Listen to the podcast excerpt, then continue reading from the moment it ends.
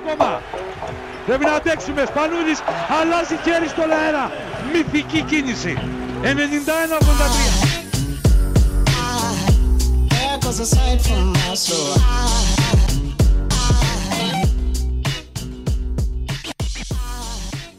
Καλημέρα, καλησπέρα. Εγώ ήθελα να χαιρετήσω Κινέζοι, καλά δεν με αφήσανε.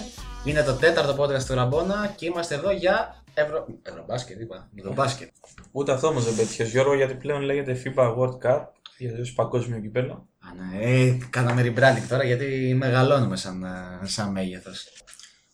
Όπως καταλάβατε, είμαι ο Γιώργος Κούλης. Και είμαι ο Μιχάλης Ψημίτης και θα μιλήσουμε για.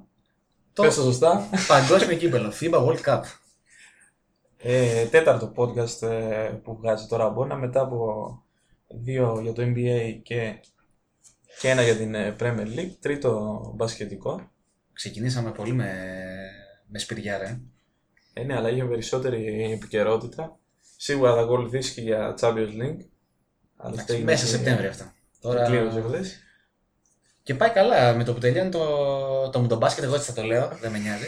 Με το που τελειώνει το μουντομπάσκετ αρχίζει το, το τσουλού. Οπότε κολλάνε όλα πολύ καλά στο, στο θέμα ροή αθλητικών αυτό το μήνα. Ας πάμε όμως από τα βασικά. FIBA World Cup στην Κίνα. Έτσι. Σε... Προ, πρόγευση των, ε, των Ολυμπιακών θα λέγαμε. Ακριβώς. Που γίνεται πάλι στην Ασία. Στο Τόκιο. Ε, περίεργες ώρες ε, διεξαγωγής. Οι πρωινοί τύποι θα το ευχαριστηθούν. ε, Εμείς που δουλεύουμε εμείς πάλι που όχι. δουλεύουμε, ναι. δεν θα αλλά μπορέσουμε. εντάξει. Η τεχνολογία είναι με το μέρος μας τουλάχιστον. Κάπως θα μπορούμε να είμαστε ενημερωμένοι. Πλάκα, πλάκα σκεφτόμουν από παιχνίδια της Εθνικής θα μπορέσουμε να δούμε την πρεμιέρα το Μαυροβούνιο. Μετά ξανά την άλλη Κυριακή στη Β' φάση ομίλων. Και αν είμαστε σε έναν από τους δύο τελικούς ε, στις 15 Σεπτεμβρίου. Όταν είμαστε. Σωστός. Αλλά η εθνική, η οποία θεωρείται μεγάλο, μεγάλο θέαμα. Τρεις η ώρα, prime time, στο- στο τελευταίο slot, πάντα, στο, στον ομιλό της. Όταν έχεις τον καλύτερο παίκτη στον κόσμο, είναι λογικό να θεωρεί σε prime time. Τα είδαμε ήδη από τα φιλικά, όπου οι Κινέζοι γεμίσανε τα γήπεδα απέναντι σε αδιάφορους, είναι η αλήθεια, αντιπάλους και κάθε φορά που ακουμπούσε ο Γιάννης την μπάλα νόμιζες ότι είχε ξαναέρθει ο Εντάξει. Τζόρνταν ε, στο μπάσκετ. Επικά σκηνικά στο, στο, στο, στο τουρνουά Atlas που, που κατακτήσαμε κιόλας. Να, να βλέπεις να γίνεται πανζολισμός που δεν θυμάμαι άλλος ε, μη Αμερικανός παίκτης να έχει, να έχει κάνει σε διεθνές τουρνουά. Βέβαια είναι και λίγο θύματα του marketing οι Κινέζοι. Ό,τι καλό υπάρχει στο, στο NBA να πέσουν πάνω του να το καταναλώσουν. Εντάξει, έτσι είναι. Νομίζω πολλά χρόνια αυτό γίνεται. Κλασικά κάθε, κάθε παίκτης που είναι μεγάλο όνομα από το NBA κάθε καλοκαίρι είναι στην Κίνα. Για πρόμο. Και Οπότε, μάλλον λογικό. Και μάλλον ασχολούνται τόσο πολύ με το NBA που δεν μπορούν να φτιάξουν εκεί τους ανταγωνιστική ομάδα ή πρωτάθλημα. Εντάξει. Βγάλανε έναν ένα generational talent- talent το, το Yao και μετά. Το μάλλον. χάος. ε, ναι. Και μιας και ξεκινήσαμε να λέμε για την Κίνα, ας πιάσουμε όμιλο-όμιλο. Έτσι, πρώτος όμιλος προφανώς και είναι ο όμιλος των, ε, των Κινέζων. Με σκανδαλωδός, θα έλεγα, με σκα- μάλλον με σκανδαλώδη κλήρωση και στην πρώτο όμιλο αλλά και στο σταύρωμα της δεύτερης φάσης όπου είναι Βαρκές, Ό,τι κατε- βαρκές πιο- κατηγορίες. ότι πιο εύκολο θα μπορούσε να τους είχε τύχει από αντιπάλους. Που και πάλι Ναι, παίζεται Και το πάλι πόσο θα, θα, θα, Παίζεται θα πόσο φτάσουν. μακριά θα πάνε. Οι Κινέζοι που έχουν και Έλληνα βοηθό προπονητή να πούμε, τον Γιάννη Χριστόπουλο. Και καλύτερο παίχτη τον, ε, τον Γη, ο οποίος ε, έχει να παίξει top επίπεδο μπάσκετ 5 χρόνια, 6. Έχει φύγει 7 χρόνια νομίζω από το NBA, από το 2012. Ήταν στη, μία από τις ομάδες του μάλλον ήταν και η Bucks του Γιάννη, έχει αφήσει δηλαδή κληρονομιά για να τη συνεχίσει κάποιος άλλος. Προπονητής ε, της ομάδας παίζει να είναι καλύτερος από όλους τους παίκτες μαζί. Ο Λιν Αν, ο καλύτερος ε, guard ίσως και στην ιστορία της Κίνας. Όταν είπες για generational talent, ήταν γενικότερα η Κίνα Ήταν μια καλή εκείνη γενιά. η φουρνιά που ήταν, ε, συμπλήρωνε καλά το Γιάο. Υπήρχαν παίκτε οι οποίοι βέβαια επειδή ακριβώς μένανε στο τοπικό πρωτάθλημα δεν μπορούσε να τους ξέρεις. Έχουν και αυτά τα ονόματα που όλα μοιάζουν μεταξύ τους. Οπότε, εντάξει, Ο όμιλο Κίνας πολύ εύκολος. Το περνάνε πιστεύω. Υπάρχει ακτή Λεφαντοστού, μια ομάδα που αντιμετώπισε τρομακτικά προβλήματα στην προετοιμασία της. παραλίγο να μην έρθει στη- στο Μουντομπάσκετ. Ναι. Και αυτή και η Νιγηρία, θα τα πούμε και πιο μετά. Αλλά γενικά η Αφρική είχε πολλά θεματάκια. Είναι η Εντάξει. Πολωνία του Η τίμια, Αμερικανού η τίμια Πολωνία. Mike Taylor.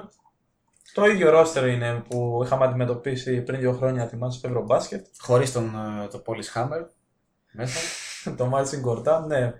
Ο οποίος έχω την εντύπωση ότι έχει αποσυρθεί. Δεν, είμαι- ναι. δεν είμαι και σίγουρος.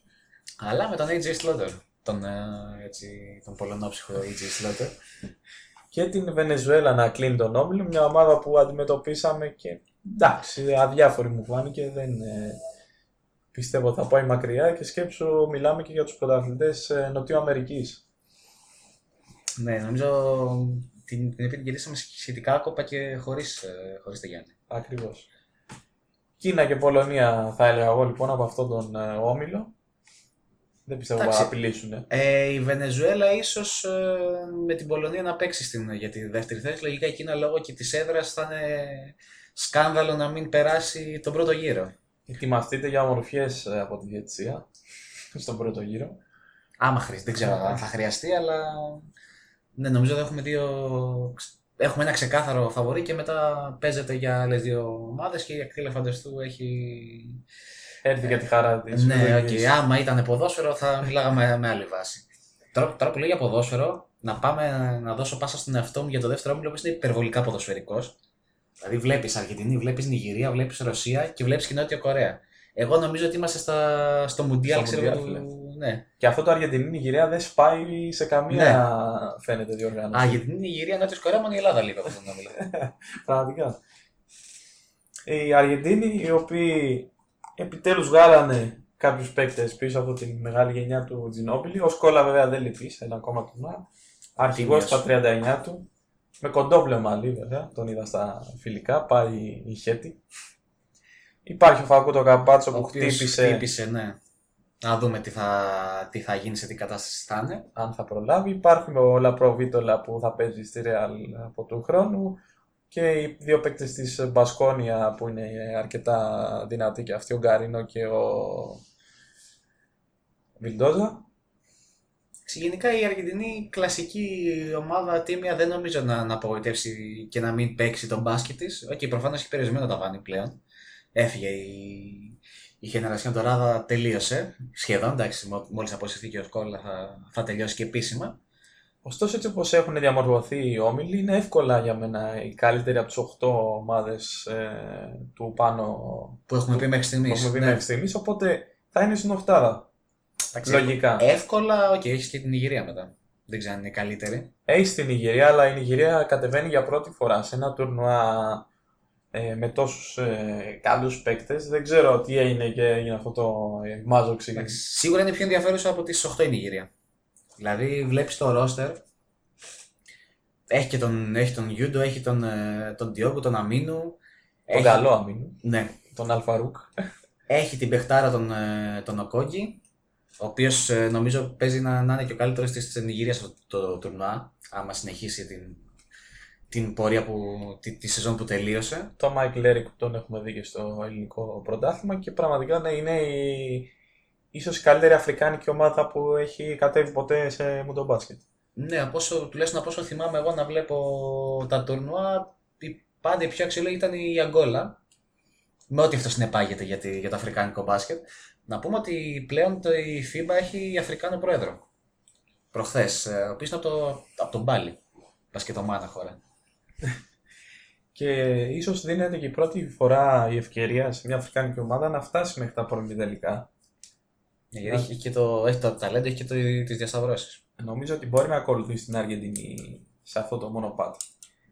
Μετά έχουμε τη Ρωσία, η οποία βέβαια χωρίς Βετ και Μοσγκόφ χάνει πολύ μεγάλο μέρος της ε, δύναμής της. Τα είπαμε για το Σουέτ και στο, στο αφιέρωμα στους απόντες που ανέβηκε χθες στο, στο Ραμπόνα. Αν δεν το είδατε, να το δείτε. Αλλά Εκεί εντάξει. πέρα θα τραβήξουν κουπί ο Φριτζόν με τον ε, Κουρμπάνοφ και τον ένα από τους δύο αδερφούς Κουλάγκιν. Ο, ο Μιχαήλ, ο Δημήτρης δεν τα καταφέρει και θα είναι τραυματίας. Βοηθός προπονητής ο Σεργέη Μπίκοφ, πρώην παίκτης της ε, Ρωσίας και καταλαβαίνεις ότι αρχίζουμε και μεγαλώνουμε όταν Ναι. παίκτες που βλέπαμε γίνονται πλέον προπονητές. Αλλά ουσιαστικά με, με λίγες ε, ελπίδες ε, πρόκρισης, ε, τουλάχιστον από, από τις δύο ομάδες που προείπαμε, δεν μου γεμίζουν το μάτι οι Ρώσοι. Και από εκεί και πέρα ε, η Κορέα, όλοι οι παίκτες της παίζουν στο εγχώριο πρωτάθλημα. Προσωπικά δεν ξέρω κανένα. Οπότε δεν είναι και σόφρο να προσπαθούμε να αναλύσουμε μια ομάδα για την οποία δεν γνωρίζουμε τίποτα. Έχουν μόνο έναν Αμερικανό παίκτη naturalizé, τον ε, Ρικάρντο Ράντλιφ, ο οποίος προφανώς είναι και ο καλύτερος ε, παίκτης της ομάδας. Έχει και κορεάτικο όνομα, αλλά δεν το θυμάμαι τώρα. Ως ε, naturalizé. ε. Ναι, Ε, και λογικά και αυτή για τη χαρά της συμμετοχής. και λογικά φαντάζομαι. έχει για τη χαρά της συμμετοχής. Τρίτο group, το τίμιο Ιράν του Χανταντή, ο οποίος στα 34 του ακόμα γλεντάει τις αντίπαλες μπασκέτες. Ναι, τον είδαμε και στο πρόσφατο το Λουνά στη, στην Κρήτη πώς, ε, πώς έπαιξε.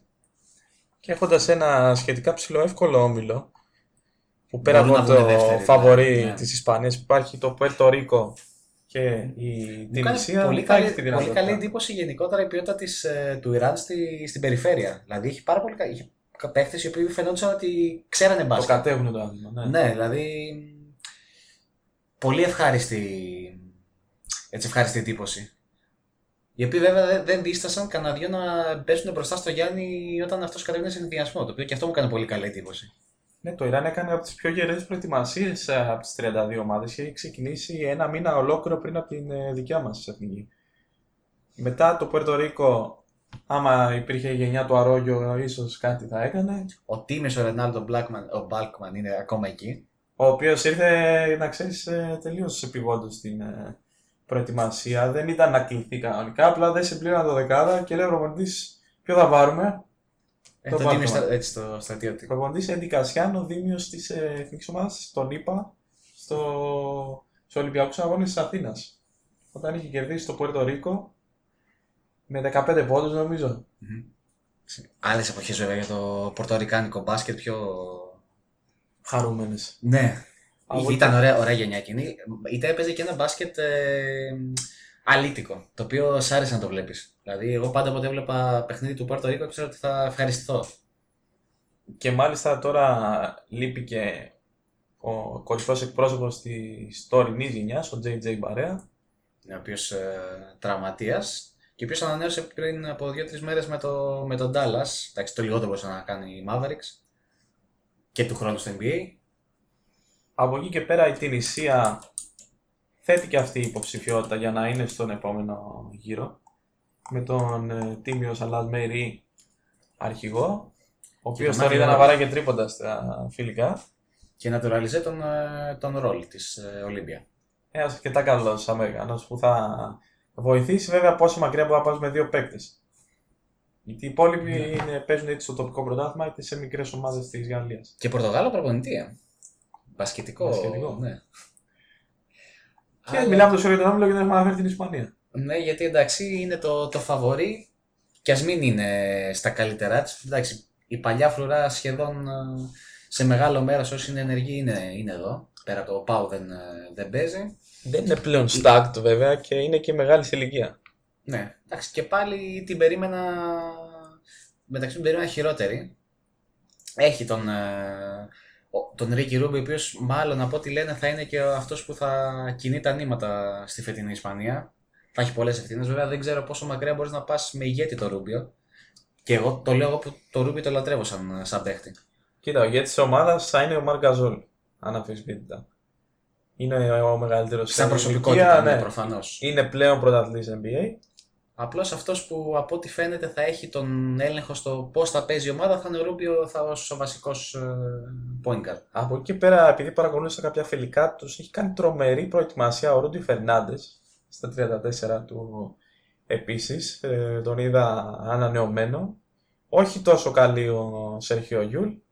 Και εκτός του Πάου Γκαζόλ που είπες, λείπουν η Naturalize, η Μπάκα Μύρωτιτς Μμμ. και ο Σέρχιο Ροντρίγκες στην περιφέρεια. Ναι.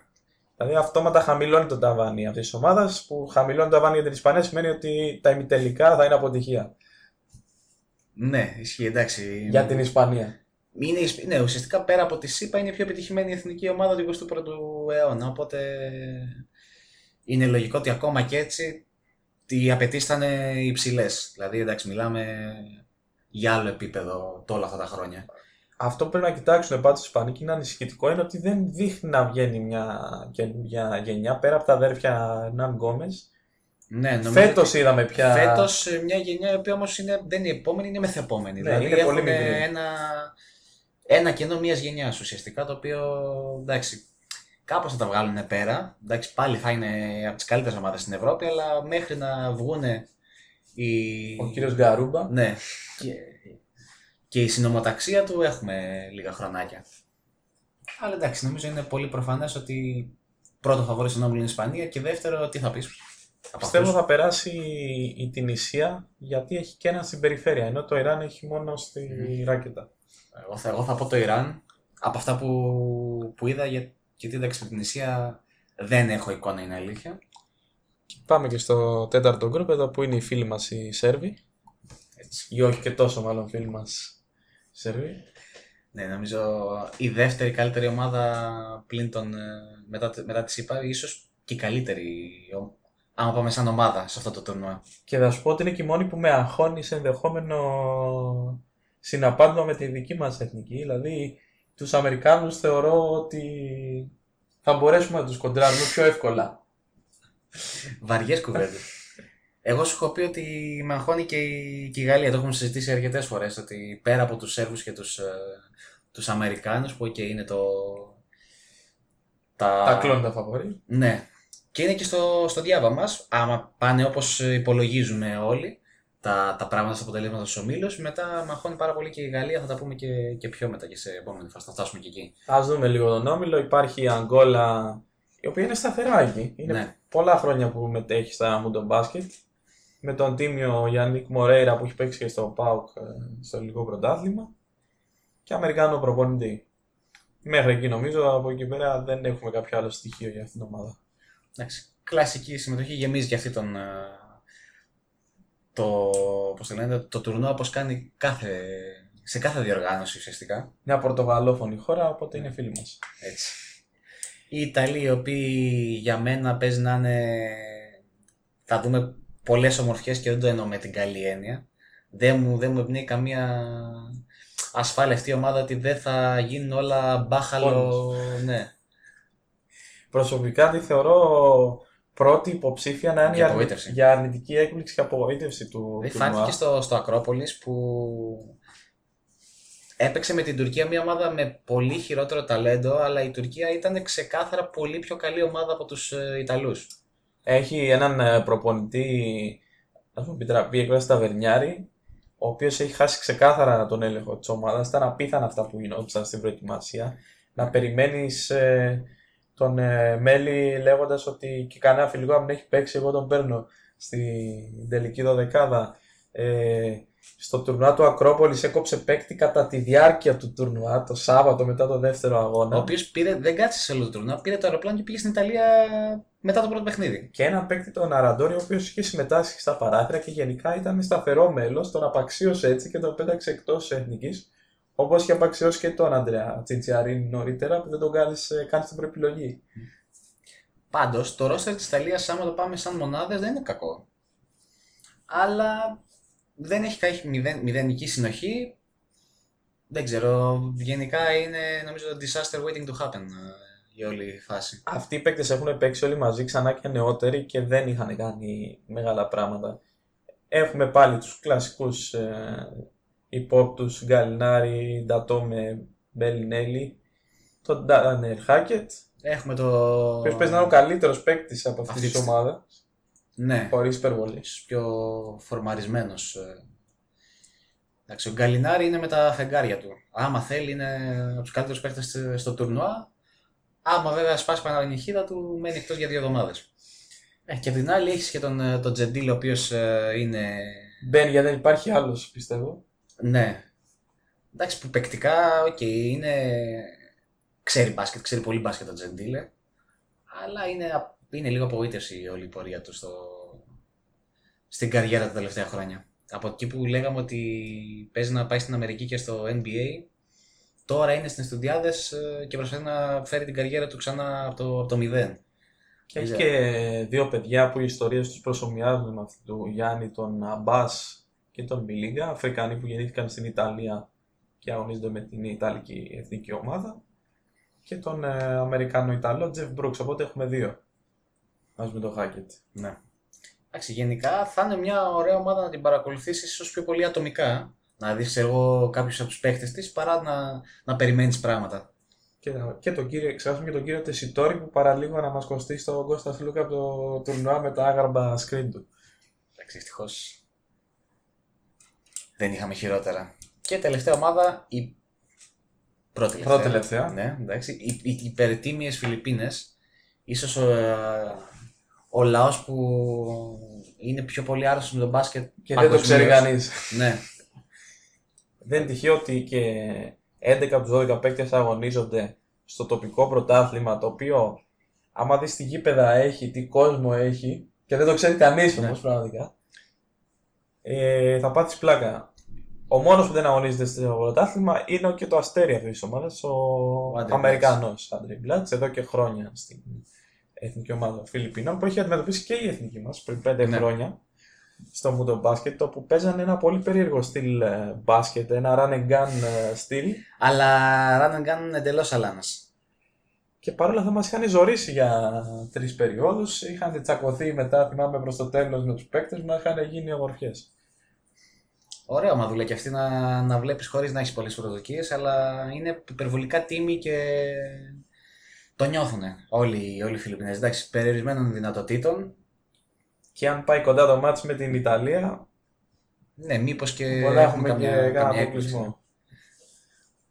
Ε, Και τελευταία, η ομάδα, τη- το μεγάλο φαβορή, με, άμα παίξει με οποιοδήποτε αντίπαλο, πέρα από τη ΣΥΠΑ, η Σερβία. Και του τουρνουά πλέον ακριβώς ε, και να, σε αυτό συμφωνούν ακόμα και Αμερικανοί αναλυτές ε, μπάσκετ.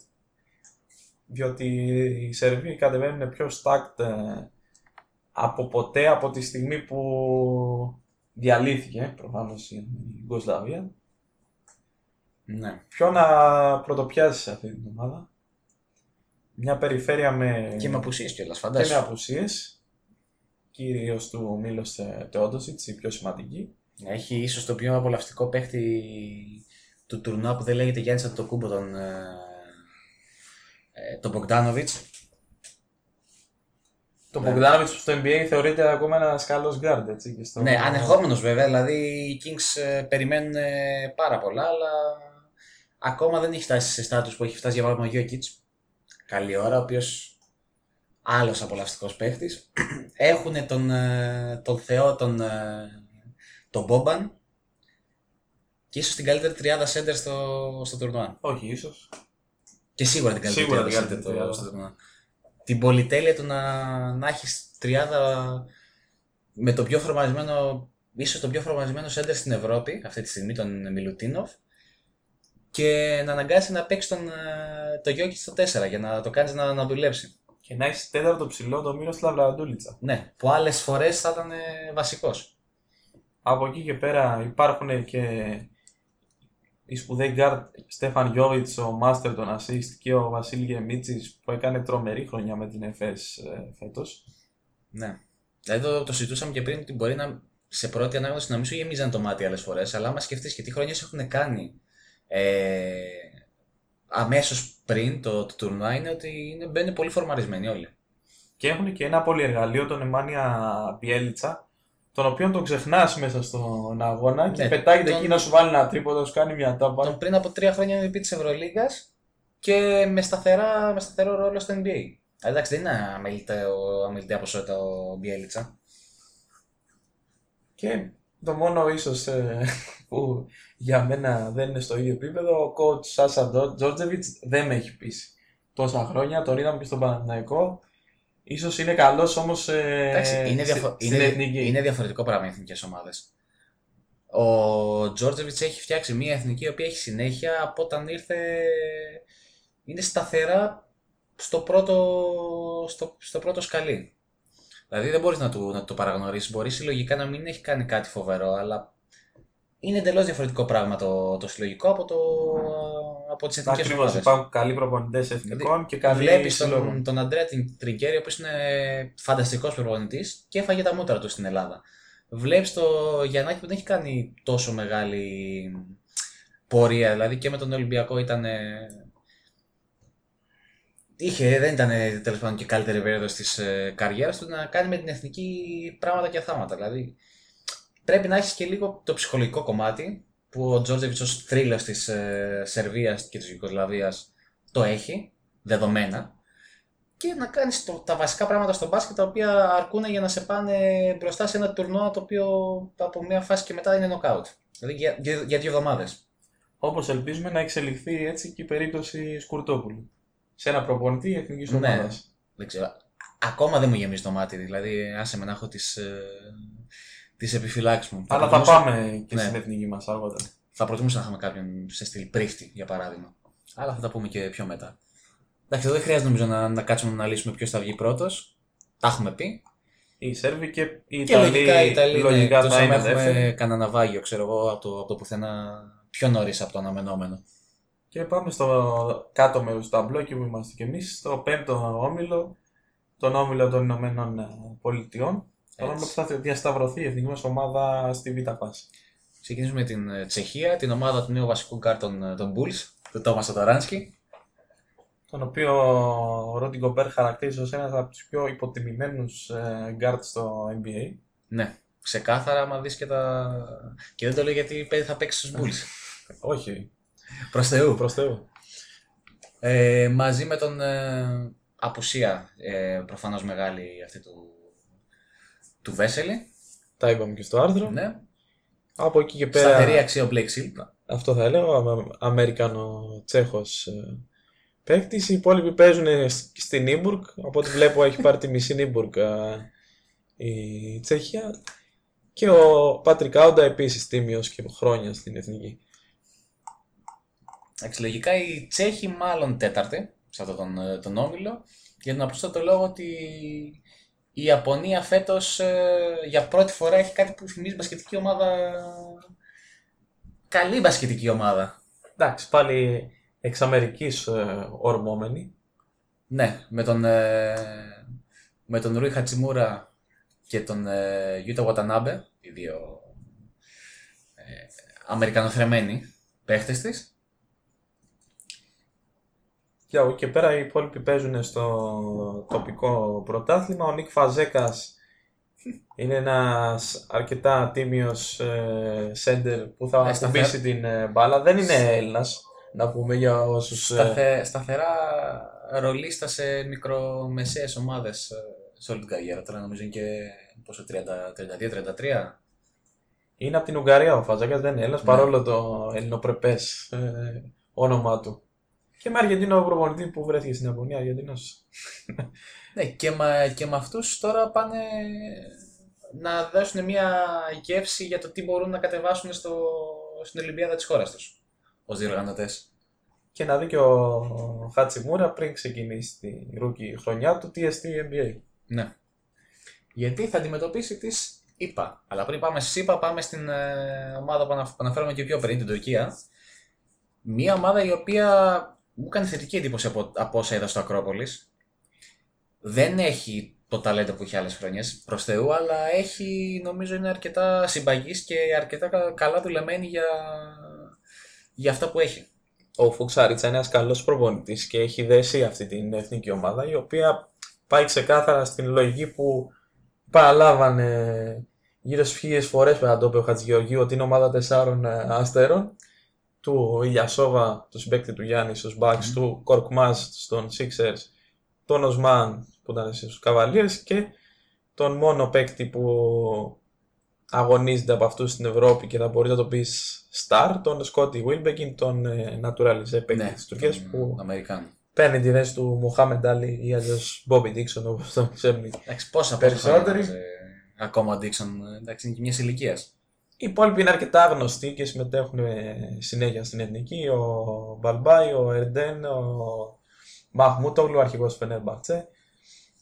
Μια χαρά ομάδα είναι, δεν, δεν είναι κακή. Δηλαδή, Εντάξει, έχει πέσει προφανώς πολύ σε σχέση με τα προηγούμενα χρόνια, αλλά δεν ξέρω. ε, Εμένα μου έκανε πολύ καλή εντύπωση. Είναι Και η θα- ομάδα θα που θα τραβήξει, αποκριθεί ναι. πίσω από τη ΣΥΠΑ και είναι και η ομάδα Ναι, ναι. που Και εγώ αυτό θα θα έλεγα. αντιμετωπίσει ε, την Ελλάδα για την πρόκριση στους 8. Το μάτς με την Τουρκία έχω την εντύπωση, εκτός αν κερδίσουμε τη ΣΥΠΑ, θα είναι κάτι σαν φάση των 16 για εμάς. Ναι. Και μιας και λέμε για ΙΠΑ, δεν ξέρω αν θες να προσθέσεις κάτι άλλο από, τη, από την Τουρκία για Η αυτό, από Τουρκία, αυτά να που πούμε είδες. ο- ότι λείπει ο Ενες Κάντερ, το έχουμε πει και στο άρθρο για τους γνωστούς λόγους ε, πολιτικούς. Διαβάζετε το άρθρο για να μάθετε περισσότερα. Και κάποια έχουμε κάνει και κανένα δυο ακόμα άρθρα για το περίπτωση Καντέρ, γιατί προφανώς και είναι. Είναι ίσως κάτι πρωτόγνωρο για τον, ε, για τον κόσμο του μπάσκετ αυτό που γίνεται με το, με το Καντέρ τα τελευταία χρόνια. Εδώ. Πριν από λίγες εβδομάδες απαγορεύτηκε η είσοδος σε μια. ε, Νομίζω μια γυναίκα ήταν από την Τουρκία στην Τουρκία επειδή είχε τατουάζει τον Καντέρ. Ωραία πράγματα. Πού, πού ακούστηκε αυτό. Και η Team USA που δεν θυμίζει Team USA, είναι αλήθεια. 35 παίκτες προεπιλογής και από αυτούς τους 35 καταλήξαμε- 4 συμμετέχουν στη- στο τελικό ρόστερ. Εντάξει. Και πάλι βέβαια είναι μια ομάδα η οποία έχει 12 παίχτες ε, αξιόλογους, δεν έχει θέμα βάθους, δεν έχει το ταβάνι ταλέντου που θα έχει άλλες χρονιές. Προφανώς ε, το ότι έχει ως καλύτερο παίχτη τον ε, Κέμπα Walker και τον Donovan Mitchell, ο οποίος τώρα ξεκινάει την, τη ψηλευτή στην καριέρα του, είναι κάτι που θα πρέπει να θορυβήσει λιγάκι τον, ε, τον Popovich, αλλά την άλλη έχει τον Popovich, που οκ, νομίζω ότι η περίπτωση καλός προπονητής συλλόγου, καλός προπονητής εθνικής, σε αυτόν δεν θα τον. ε, πε- πε- πε- Δεν θα τον αγγίξει δεν νομίζω. τον ναι. αγγίξει, ναι. Δηλαδή είναι μεγαλύτερο μέγεθος από όλους αυτό το, αυτή τη στιγμή στο τουρνουά. Έχει τον Popovich, έχει προ... βοηθό Ναι. προπονητή τον Steve Το Kerr Steve Kerr. και γι' αυτό σοκάρισε ότι τόσοι πολλοί παίκτες είπανε όχι. Βέβαια παίζουν ρόλο πολλοί παράγοντες και αυτά μέσα Ε, στο ναι, άρθρο. Γιατί ο Ντάρον Φόξ και ο Μάρουιν Μπάγκλι θέλανε να επικεντρωθούν στην ε, σεζόν που οι Kings θα πάνε να πάρουν το πρωτάθλημα, μάλλον δεν ξέρω. και αποφάσισαν να, να πούνε respectfully όχι στην ε, πρόταση.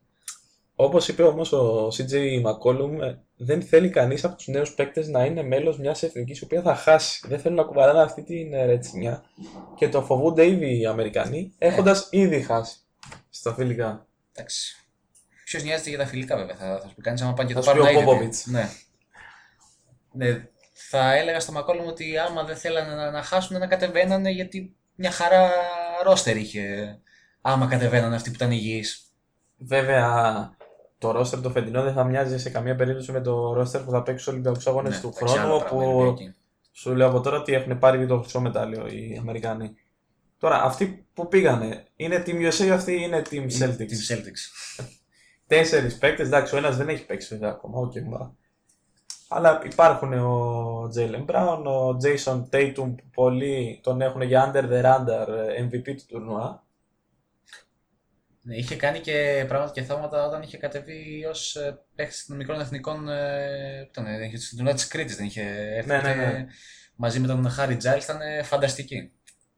Και αυτό και τον Τζέιλεν Μπράνσον, αν δεν κάνω λάθος. Και ο Μάρκο Μάρτ, ο τέταρτος Celtic. Τον Donovan Mitchell τον ανέφερες πιο πριν. Ο Chris Middleton, ο συμπαίκτης του Γιάννη, θα τα πούν οι δυο τους στην Ναι, β' νομίζω φάση. ότι- Και ο Brook Lopez. Ο Μίτλετον έχει, είναι υποψήφιος για από τι απογοητεύσεις του τουρνουά. Δεν ξέρω αν είμαι αρνητικός επειδή πήρε το συμβόλαιο που πήρε και πλέον Αυτό τα σου βλέπω λέω. όλα με, με βάση αυτή τη λογική. Αλλά... Ήδη τα ακούει για το Ναι. συμβόλαιο. Και ο Μπρουκ Λόπες, ο οποίος για κάποιο λόγο αποθεώθηκε στην Αυστραλία. Αποθεώθηκε σε φάση ζητάγανε να ξαναμπεί μέσα να παίξει. Και ξαναμπήκε και έπαιξε σε standing ovation. Δηλαδή δεν το, έχω- δεν το έχω δει αυτό. Μάλλον προφανώς για τα κατορθώματά του σε- στο YouTube και όχι τόσο για τα εκτός γηπέδου. Ναι. Βέβαια, η τριάδα αυτή των center που έχουν οι Αμερικάνοι παίζει να είναι μια από τις χειρότερες που έχουν κατεβάσει ποτέ. Ναι. Αν και τίμοι παίκτες. Εντάξει. Ο Μπρουκλοπέζ, ο Miles Turner είναι ένα ανερχόμενο πεντάρι στην Αμερική.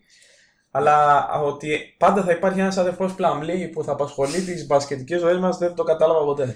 Φάνηκε και από, το, και από τα φιλικά λίγο που είδα και με την Αυστραλία και με τον Καναδά ότι ειδικά ο Miles Turner έχει πάρα πολύ μεγάλο θέμα να προσαρμοστεί στο FIBA Basketball. Πάρα πολύ μεγάλο θέμα. Δεν ξέρω, φαινόταν λες και είναι σαν ψάρι έξω από το νερό. Ήταν πολύ μεγάλος για το γήπεδο. Είναι λίγο πιο μικρό το γήπεδο της FIBA. Δηλαδή, οι κινήσει του φαινόταν ότι δεν ξέρει που πατούσε ακριβώς και που βρισκόταν στο γήπεδο. Είναι όμως παίκτης οδοστρωτήρας, έτσι. Στη Είναι μέρα παίχτη του. που άμα. Άμα ο Μάιλς Τέρνερ βρει τα, τα βήματά του, η Αμερική παίζει να είναι μισό επίπεδο ανώτερη γιατί θα αποκτήσει υπόσταση στη ρακέτα. Αυτόματα. Επίσης ο ρολίστας Τζο Χάρις, ο νικητής του διαγωνισμού τριπώντων ε, στο All Star Ναι, Game. αυτή ήταν μια σωστή επιλογή νομίζω. Γιατί αυτοί οι παίχτε στο international παιχνίδι στάνταρ θα πιάσουν. Ο Ντέρικ White, μια πολύ υποπτή επιλογή γιατί ήρθε ως 12ο παίκτης του Pop στου Spurs και ο μοναδικός παίκτης που έχει εμπειρία από προηγούμενα τουρνουά, ο Harrison Barnes. Derek White, ο οποίος είχε γράψει, ο, αν δεν κάνω λάθος, ο Συρίγο στο, στο Twitter του, ο γιος, ότι ο Ε, Popovich. λίγο δύσκολο. στο Twitter, ο ναι. πατέρας. Ε, ότι μ, ο Popovich είναι ο μόνος άνθρωπος που μπορεί να κάνει τον Derek White να φαίνεται σε έναν μικρό Derek Rose. Οπότε, γιατί όχι να μην δούμε αυτή την. Βρήκες ε, τρόπο να τον βάλεις στην έτσι. κουβέντα. Απίστευτος. Γιατί να μην δούμε αυτή την σκόνη του, του Popovich και στο, τη, χρ- αυτή τη μικρή τη χρυσόσκονη στο, και σε αυτή την Team USA. Ξέρεις γιατί θα τη δούμε; Γιατί Γιάννης Αντοκούμπο, φίλε. Και πάμε στον όμιλό μας. Τον έκτο κατά σειρά στο μουδό Πάσα μπάσκετ. αυτή ήταν. Off the backboard αυτή και τον εαυτό σου. Όπου θα τα διαβάσετε και στο αγώνα αναλυτικά το αφιέρωμα Ναι, στον εντάξει, όμιλό νομίζω μας. εκεί δεν χρειάζεται να, να τα αναλύσουμε πολύ γιατί έχουμε πιο μεγάλο αφιέρωμα την Κυριακή που ξεκινάει και ο όμιλος. Θα πούμε απλά ότι η εθνική μας ομάδα είναι το μεγάλο φαβορή του ομίλου και όχι μόνο. Και είμαστε. Θέλω να αποψήσω, είμαστε πολύ Γιάννης dependent. Είμαστε ε, πάρα πολύ Γιάννης dependent. Ακόμα και για τουρνουά δύο εβδομάδων. Με ένα μεγάλο αλλά. Υπάρχει μια πεντάδα η οποία έχει παίξει λόγω του Κώστα Μίσα περίπου 39 από τα 40 διαδέσιμα λεπτά κάθε αγώνα στο προηγούμενο Ευρωμπάσκετ. Ναι. Καλάθης, Λούκας, Ναι, ισχύει Παπα-Νικολάου, αυτό. Αυτό είναι- Αυτό είναι Φρίντεζης μια αλήθεια. και Μπουρούσης. Είναι μια πεντάδα που έχει αναφερθεί ο Σκουρτόπουλος ότι θα είναι το Plan B αν, δεν, αν κλειστεί Ναι, γιατί ο είναι μόνη πεντάδα που Γιάννης. ξέρει να παίζει μαζί. Είναι και η ίδια γενιά ουσιαστικά. Αλλά πιστεύω ότι φέτος έχει γίνει step up το δαμίδι από την προετοιμασία από διάφορους ε, παίκτες. Θα τα πούμε όμως μετά. Θα κλείσουμε τον όμιλο γρήγορα λέγοντας ότι πιστεύω η εθνική δεν θα έχει πρόβλημα να κάνει το 3-0 και να είναι πρώτη. Και για Ναι, εντάξει, τη γιατί- δεύτερη θέση θα παλέψει η Βραζιλία και το Μαυροβούνιο. Η Νέα Ζηλανδία Νομίζω, χωρί τον λογικά, το, Άνταμς. λογικά το Μαυροβούνιο. Για μένα από αυτές τις ομάδες, μάλλον το Μαυροβούνιο, τώρα η Βραζιλία. Γιατί το Μαυροβούνιο γιατί έχει τον καλύτερο παίχτη στον, ε, στον όμιλο πέρα από τον. Ε, από τους Έλληνες. Έχει τον Βούξεβιτ. Μη σου πω βασικά το δεύτερο καλύτερο παίχτη γενικά στο, στον όμιλο. Πέρα από τον Γιάννη. Τώρα η Νέα Ζηλανδία που είπαμε το μόνο αξιοσημείωτο είναι ότι ο Πέρο Κάμερον είναι πλέον βοηθός του προπονητή. Ο Στίβεν Γεια σας. Άνταμ για ένα ακόμα τουρνουά δεν θα κατέβει. Δύσκολο πολύ να είναι ανταγωνιστική. Ναι. Και από αυτούς ο καλύτερος πρέπει να είναι ο, ο Ισάκ Φώτου της ε, της Τρεβίζο. Σαν όνομα. Και ο Τάι Webster ο Ναι. μόνος που παίζει σε ανταγωνιστικό επίπεδο στην Ευρώπη. Εντάξει, το... οι Βραζιλιάνοι τίμοι γυρασμένοι εκεί, στα... στις επάλξεις, και ο, και ο Λεαντρίνιο και ο Μαρσελίνιο, Και ο Άλεξ Γκαρσία στα 39 του τέταρτο τουρνουά. έτσι. και ο Βαρεζάο. Οπότε γι' αυτό δεν τους υποτιμώ εγώ για την ε, δεύτερη θέση. Θα έχει πολύ ενδιαφέρον αυτό το Βραζιλία Μαυροβούνιο. Φυσικά ο Κριστιανό Φελίσιο. ο οποίος λογικά θα έχει και πολύ μεγάλο ρόλο στην, ε, στο παιχνίδι των Βραζιλιάνων. Δεν ξέρω μόνο τι σημαίνει αυτό για τη Βραζιλία. Προχωράμε, 7ο όμιλος. Άλλη απογοήτευση εδώ, η Δομινικάνη Δημοκρατία. Από άποψη Από συμμετεχόντων. άποψη ναι, των δύο παιχτών που δεν κατεβήκαν φέτος. Του, του Κάτ και του, του Αλ. Οι οποίοι μπορεί να μην κατέβουν και ποτέ, ε, γιατί είναι δύσκολο η Δομινικάνη Δημοκρατία να είναι στις top 2 ομάδες που θα πάρουν την πρόκληση στους Ολυμπιακούς. Ναι. Κατά Ισχύει, πόσον ισχύει. θα είναι διατεθειμένοι να πάρουν μέρος σε ένα, σε ένα προολυμπιακό τουρνουά θα φανεί του χρόνου βέβαια. Αυτή όμως η Δομινικανή Δημοκρατία που αντιμετώπισε και η εθνική μας και μας ζόρισε είναι η αλήθεια. Ναι. Ακόμα και αν είχαμε τον Γιάννης από το match, παίζει ένα παλαβό στυλ ε, μπάσκετ. Πολύ τρέξιμο, run and gun, τέσσερις guard και ένας ψηλός. Και ίσως κάνει ζημιές στον όμιλο αυτό. Δεν έχουν κάποιον παίκτη πολύ γνωστό, δεν έχει κατέβει καν ούτε ο James Feldane σε αυτό το τουρνουά. Όμως και Γάλλοι και Γερμανοί θα χρειαστεί να προσέξουν στο παιχνίδι αυτό. Ναι, αυτούς που δεν θα χρειαστεί να προσέξουν λογικά θα είναι τους Ιορδανούς, οι οποίοι είδαμε και στο παιχνίδι με την εθνική ότι είναι περιορισμένων δυνατοτήτων. Έχουν τον ε, Ντουβερίογλου, καλύτερο στους παίχτε προφανώς. Και έχουν και τον, ε, τον Αλαγουάρη, το οποίο τον αναφέρω μόνο και μόνο επειδή έχει πάρει το νούμερο 23 και η φανέλα του γράφει Jordan 23. και είναι, είναι αδερφός, είναι, Είναι είναι τίμιος. τίμιος. Δεν θα μας απασχολήσει και πολύ. Αυτοί που θα μας απασχολήσουν σίγουρα θα είναι οι Γάλλοι. Πιθανό ματσάρισμα της εθνικής μας ομάδας Στα προημιτελικά. στους 8. Ναι. Ναι. Διαφωνώ μαζί σου, έχεις spoρωθεί νομίζω με τη Γαλλία και πολλοί κόσμοι τους, ε, δεν τους τους βλέπω φοβάμαι. τόσο stacked. Ε, εντάξει, κατεβαίνει ο Γκομπέρ, Κατεβαίνει, ναι, ο ο, καλύτερος αμυντικός παίκτης του NBA. και σου είπα, ο δεύτερος πιο φορμαρισμένος αυτή τη στιγμή παίχτης στο, στο τουρνουά, πίσω από το Γιάννη. Δηλαδή δεν είναι λίγο το ότι αυτό που συζητάγαμε ότι σε ένα τουρνουά knockout παίζουν και το... ένας παίκτης μπορεί να κάνει διαφορά σε ένα, σε ένα παιχνίδι. Έχουν προφανώς το Φουρνιέ ο οποίος είναι σταθερά από τα καλύτερα. Θα, θα είναι από τα καλύτερα γκαρντ του τουρνουά. Κλασικά, όπως και ο Ντεκολό δεν ξέρω τι κατάσταση θα είναι. Αυτό είναι λίγο να δούμε πώς θα κατεβεί. Ο Μπατούμπα Team ε, για άλλο ένα τουρνουά εδώ. Πολύ καλός και μέλος της καλύτερης πεντάδας στο προηγούμενο ε, μου τον μπάσκετ, έχω την ε, εντύπωση. Ο νεαρός Φρανκ Τιλίκινα είναι ο πέμπτος NBA αυτής της ναι, ομάδας. εντάξει, ίσως μεγαλύτερη απογοήτευση από αυτούς από θέμα τι περιμέναν να κάνει στο NBA και τι δεν έχει κάνει μέχρι Δεν είναι τυχαίο και ομάδα που αγωνίζεται έτσι. New Ναι, York καλά, Knicks. εντάξει. Δεν φταίει και αυτός απόλυτα. Και υπάρχει και ο Βεσάν Πουαριέρ που θα πάει στο Celtics την επόμενη χρονιά Ωραία από την τριάδα. Μπασκόνια. Ωραία Center και ομάδα. αυτή νομίζω από τις μέσα στι τρει-τέσσερι καλύτερε τριάδες center του τουρνουά. Από θέμα βάθους. Ματίας από εκεί Λεσόρας, και πέρα- αθλητικός, δυνατός. Από εκεί και πέρα οι υπόλοιποι παίκτες της Γαλλίας, οι ρολίστες, δεν μου γεμίζουν προσωπικά το μάτι.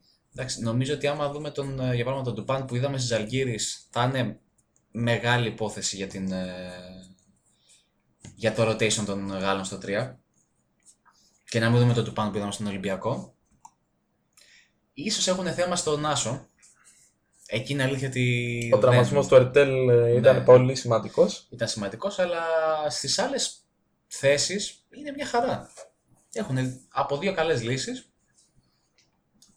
και ουσιαστικά η, η μέρα που θα βρεθούν τα, οι καλοί τους παίχτε θα κρίνει και το πόσο δυνατή μπορεί να είναι. Για πολλούς είναι στο ίδιο μ, επίπεδο με την Σερβία. Και εγώ δεν φτάνω, δεν το φτάνω τόσο εκεί, αλλά νομίζω ότι είναι στο. Άμα πούμε ότι η Σερβία και η ΙΠΑ είναι στο σκαλί νούμερο 1, οι, Ισπανοί, οι Γάλλοι είναι στο 1,5, εμείς είμαστε στο 1,7 και οι Ισπανοί είναι στο 2.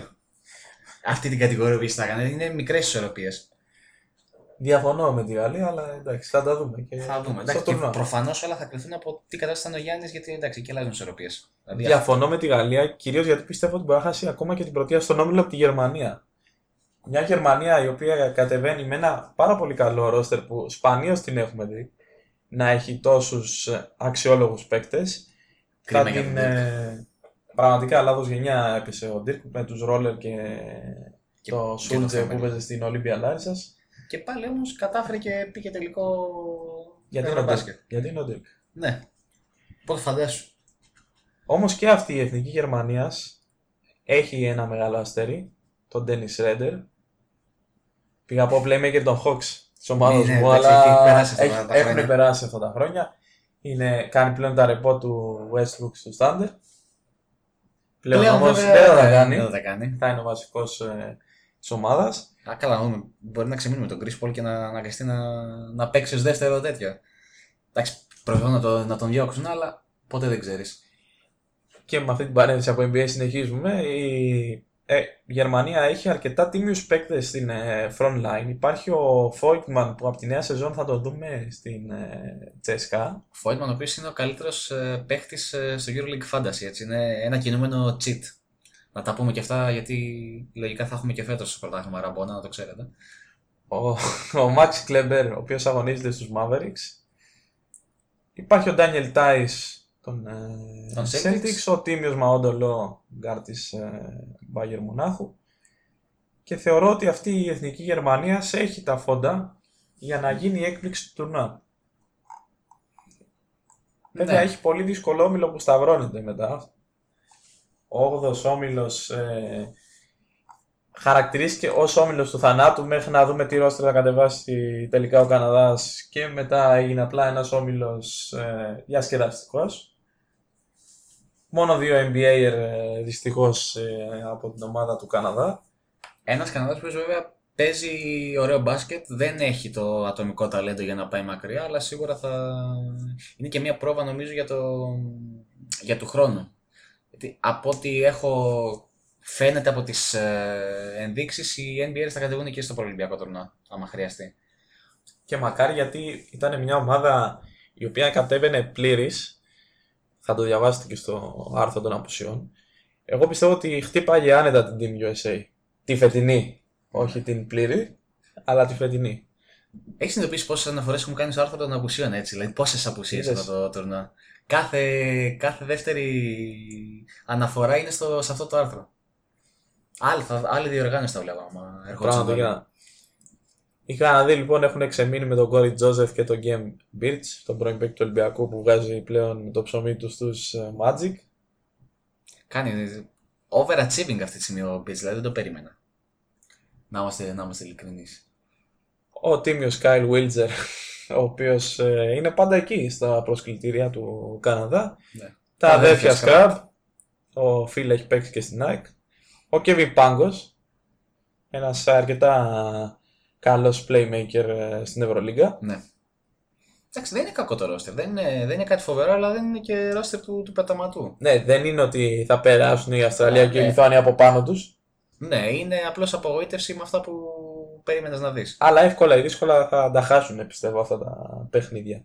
Ναι, ίσως με την Αυστραλία να, να έχουμε derby, γιατί γενικά σαν ε, τρόπο παιχνιδιού μοιάζουν πάρα πολύ δύο ομάδες στην φιλοσοφία, έχουν και παρόμοια ματσάπ, οπότε μπορεί να, να, να είναι κλειστό αυτό το παιχνίδι. Με τη Λιθουανία, νομίζω η Λιθουανία, επειδή έχουν αρκετά καλή ομάδα φέτος και ας μην τους μνημονεύει κανείς σχεδόν, under the radar εντελώς, Έχουν μια απίστευτη front line η η Λιθουανία από το 3 και πάνω είναι ένας και ένας οι παίκτες τους.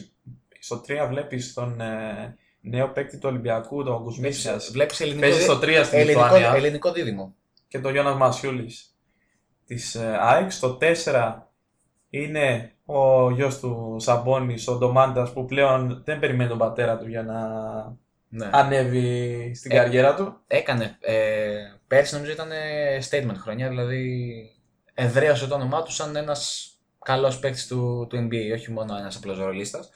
Έχουμε τον κύριο consistency τον ε, Παούλης Γιανκούνας, ο οποίος δεν θυμάμαι Ο πραγματικά, Λιθουανός Πρίντεζης, κάπως έτσι τον έχω συνδυάσει στο μυαλό δεν μου. θυμάμαι πραγματικά να κάνει κακό παιχνίδι ο Γιανκούνας. Είναι ένας παίκτης ο οποίος και στην κακή του βραδιά θα είναι μέτριος. Το οποίο είναι... Μπορεί να μην το σκεφτόμαστε πόσο σημαντικό είναι να έχει μια ομάδα ένα τέτοιο παίκτη. Υπάρχει ο συμπαίκτης του στη Ζαλγκύρης, ο Εγκάρας Σουλανόβας και φυσικά ο Γιώνα Βαλανσιούνας, ίσως το μεγαλύτερο όνομα αυτής της ομάδας. Ναι, φρέσκος ε, σε νέα ομάδα πλέον ο Βαλαντσιούνα στο Memphis ανανέωσε και, και επίσημα, οπότε ίσως ήρθε, ήρθε και να κάνει και ένα statement στο τουρνουά. Αλλά όταν έχεις αυτή την περιφέρεια με βασικούς τον Καλνιέτης και τον ε, Ρεϊνάλντα Σεϊμπούτης που τον θυμάμαι να είμαι δημοτικό και να παίζει στον Ολυμπιακό, ε, δεν ξέρω κατά πόσο θα πας μακριά. Δηλαδή κάποιος πρέπει να κατεβάσει την μπάλα και να δώσει την πάσα στους ε, σέντερ αυτούς. Εντάξει, θα πάνε στους, μάλλον θα πάνε στους 8 και εκεί θα δούμε. Και από εκεί βλέπουμε. Και να μην κλείσουμε με τη Σενεγάλη, με, την, ε, με τη Σενεγάλη, ας πούμε τώρα τη Σενεγάλη, για να κλείσουμε μια πιο, έτσι, πιο εμπορική ομάδα. Η Σενεγάλη, η οποία χωρίς τον ε, Τάκο Φόλ δυστυχώς, Ναι, ο οποίος έδωσε Έχει- υπόσχεση για το μέλλον βέβαια, ότι θα ενισχύσει την ομάδα. Έχει τον, ε, τον Μαρίς Εντούρ της Βαλένθια, καλός παίχτης. Νομίζω παίζει να είναι και ο καλύτερος της, ε, της Σενεγάλης. Υπάρχει ο Φαγέ του Ερυθρού Αστέρα. Μμμ. Αλλά εντάξει, μέτρια πράγματα για τη χάρα της ε, συμμετοχής. Λείπει και ο καλύτερος Σενεγάλεζος παίκτης, ο Γκόργι Διέγκ των... ε, Timberwolves. Ναι. Οπότε πέσανε και σε έναν όμιλο πανδύσκολο. Θα, Εντάξει, Θα, πάρουν λογικά με θα, διασ... χαρά. μάλλον θα διασυρθούν ε, στα δύο παιχνίδια, ίσως και στο και από τον Καναδά. Και πάμε να κλείσουμε, σου είπα να κλείσουμε με, τους, ε, με, τη μεγάλη, νομίζω με την πιο μεγάλη απογοήτευση του τουρνά πλην την USA, την Αυστραλία. Που τους έριξε άκυρο ο Σίμονς. Ο Και- Τζόνα Μπόλτεν, Ναι. ο Ράιαν Μπρόκοφ είναι τραυματίας. Ε, εντάξει, δεν είναι τόσο. Ο- Στην ουσία μόνο ο Σίμονς θα έκανε την ε, διαφορά. Αλλά εντάξει, είναι ένας παίκτης που το caliber του είναι τόσο. Ναι, τόσο μεγάλο, Μεγάλο. που εντάξει, Πάτι Μιλς προφανώς και θα είναι στα πάντα στα διεθνή τουρνουά είναι, είναι εκεί και παίζει και καλά. Άλλος άνθρωπος. Ε, εντάξει, τον έχουμε συνηθίσει σε άλλο ρόλο στο, στο NBA, πιο, πιο passive, πιο δεύτερο. Ενώ εδώ μεταμορφώνεται. Το είδαμε και στο πρόσφατο φιλικό με την Team USA που έκανε takeover μεγάλο στο, στο τέλος. Και μην ξεχνάμε ότι η Αυστραλία είναι η μόνη ομάδα που έχει κερδίσει τη Team USA μετά την εθνική μας. Ναι. Από το 2006 και μετά. Εντάξει, έχουν τον... ε, Έστω το- και αν ήταν κόλπο του pop, θα πω εγώ. Θα δούμε, θα δούμε. Είναι, ήταν και 53.000 άτομα αυτά, έπρεπε να τα, να τα χαροποιήσεις. Έχουν το σκήνομα του Άντριου Μπόκουτ μέσα. Ο οποίος τύψε και ίσως δεν να μην είναι έτοιμος για την ε, πρεμιέρα. Τον Timmy Aaron Baines. Ο ε, οποίος έφυγε από τους Celtics ε, φέτος και συνεχίζει στο Phoenix. Ναι, πολλοί λένε ήρθε να, να πάρει από τα, να πάρει δίπλα του τον, ε, τον DeAndre Ayton. Είναι, για κάποιο λόγο το Twitter τον, τον αγαπάει πάρα πολύ τον Baines. Δεν ξέρω, ίσως είναι η φάτσα του ότι είναι λίγο, έχει μια δόση καλτιάς και θα παίξει γενικά πολύ στο, στη φετινή σεζόν. Ο Μάθιου Ντελαβεντόβα που τρολάρανε στο Cleveland και του κάνανε campaign ε, I'm coming home όπως του LeBron. Καλός γκαρντ στη μέρα του ο Ντελαβεντόβα μπορεί να εξελιχθεί σε X Factor για τους Αυστραλούς. Ποιος ξεχνάει τους τελικούς ε, απέναντι στους Warriors που έλειπε ο Irving και έπαιζε για δύο. Ναι. Ο Τζο Ίγκλς, ένα από τα καλύτερα τριάρια του τουρνουά και σίγουρα το πιο έξυπνο. Και σταθερή παραγωγή σκορ. Δηλαδή, άμα χρειαστεί, είναι παίχτη οικονομίας που θα σου. θα βρει σκορ σίγουρα από αυτόν. Και αυτός άλλο ένας παίχτη ο οποίος σπάνια θα κάνει κακό παιχνίδι. Θα είναι αρνητικός στην ομάδα. Και από εκεί πέρα υπάρχουν και τίμοι ρολίστε. Ο Τζο Κλαντέιλ τον είδα στα φιλικά. Ο παίκτη Αλγύρη είναι ένας αρκετά καλός παίκτης. Ο Κάμερον Γκίντον, ο Λαντέιλ, ο Μίτ οποίος Κρίκ. έχει κάνει μια φανταστική άμυνα στον Miles Turner και στα δύο παιχνίδια. Έχω σοκαριστεί εδώ το πόσο. Δεν ξέρω, έπαιζε ψυχωμένα σε φάση. Λες και κρινόταν η ζωή του από αυτό. Έχει κάνει τρομερή άμυνα στον. ε, Και λέει, είναι από την άποψη ότι πάλι τι, τι ανακάλυψε Ζαλγίρη. Λένε όλοι, δηλαδή έχει αρχίσει η κουβέντα το ότι πάλι έχει ανακαλύψει διαμαντάκι. Και βοηθό προπονητή με λίγη άβρα από Τζόνταν, ο Λουκ Έτσι. Λόγκλι. Να δούμε τι θα κάνουν. Λογικά δεύτερο φαβορή για να περάσουν. Ε, σε αυτόν τον όμιλο. Και από εκεί και πέρα πιθανώς και η ομάδα που θα... που ίσως λέγανε ότι μπορεί να, να πάρει την πρωτιά από τη Γαλλία στον... ε, Α, οπότε τη λες θα περάσει δεύτερη εδώ και θα κερδίσει τη Γαλλία μετά; δεν ξέρω. Λίγο παρανοϊκό το σενάριο. Πάντως, ο όμιλος που θα σχηματιστεί μετά θα είναι απίστευτος. Έτσι, Αυστραλία, Λιθουανία, Γαλλία και Γερμανία. Και είναι και ο όμιλος που θα βγάλει τον αντίπαλο καλό σε των πραγμάτων της εθνικής. Λέμε άμα γίνει κά- κάτι ότι ίσως η... Από όποια περάσει από αυτόν τον όμιλο, η Αυστραλία ή η Λιθουανία... Ποτέ δεν ξέρεις. Και αφού τελειώσαμε και με την ανάλυση των ομίλων, ας γυρίσουμε στην ε, εθνική μας ομάδα από όλους ε, μας καίει. Είναι σίγουρα ένα τουρνουά που περιμένει το ελληνικό φιλάθλο κοινό με τεράστια ανυπομονησία. Πραγματικά δεν θυμάμαι άλλο και δέκα χρόνια. τουρνουά Και 10 χρόνια τουλάχιστον. και σε οποιοδήποτε σπορ θα σου πω κιόλας. Ίσως μόνο το Μουντιάλ της Βραζιλίας, αλλά κυρίως για τον τόπο που γινόταν το, η διοργάνωση. Μμ. Αλλά μπασκετικά, επειδή είμαστε και μια δεκαετία χωρίς μετάλλιο, πέτρινα χρόνια, μπασκετικά η εθνική έχει απογοητεύσει και ίσως αυτή να είναι η redeem team της Ελλάδος. Αν δούμε τι θα, τι θα γίνει και όλα νομίζω θα κρυφθούν από το πόσο καλά θα πατάει ο Γιάννης.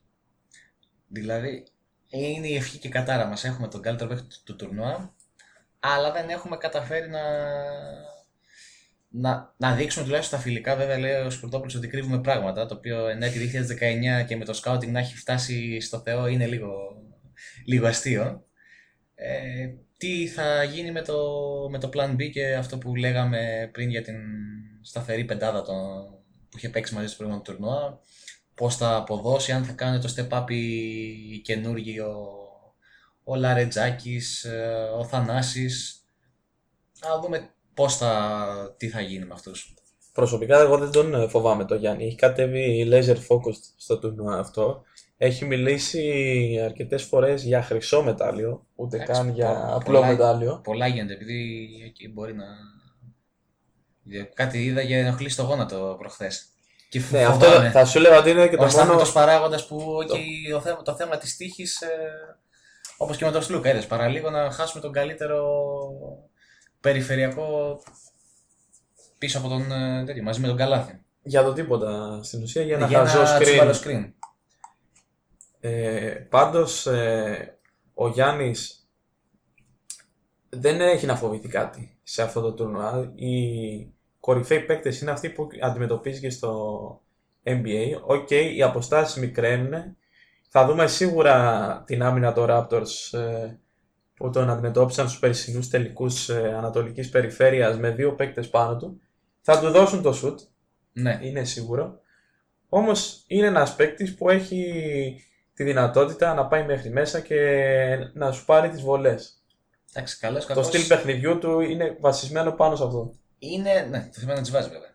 Ναι, γιατί στο, στην προετοιμασία δεν είδαμε και τα καλύτερα ποσοστά. Ε, μα και αυτό νομίζω έκρινε και τη σειρά με τους, ε, με τους Raptors, το ότι δεν έβαζε τις, ε, τις βολές και το σημαδεύανε. Γιατί άμα πας με ένα 60% στη, στο κρίσιμο, προφανώς και θα σημαδεύουν εσένα.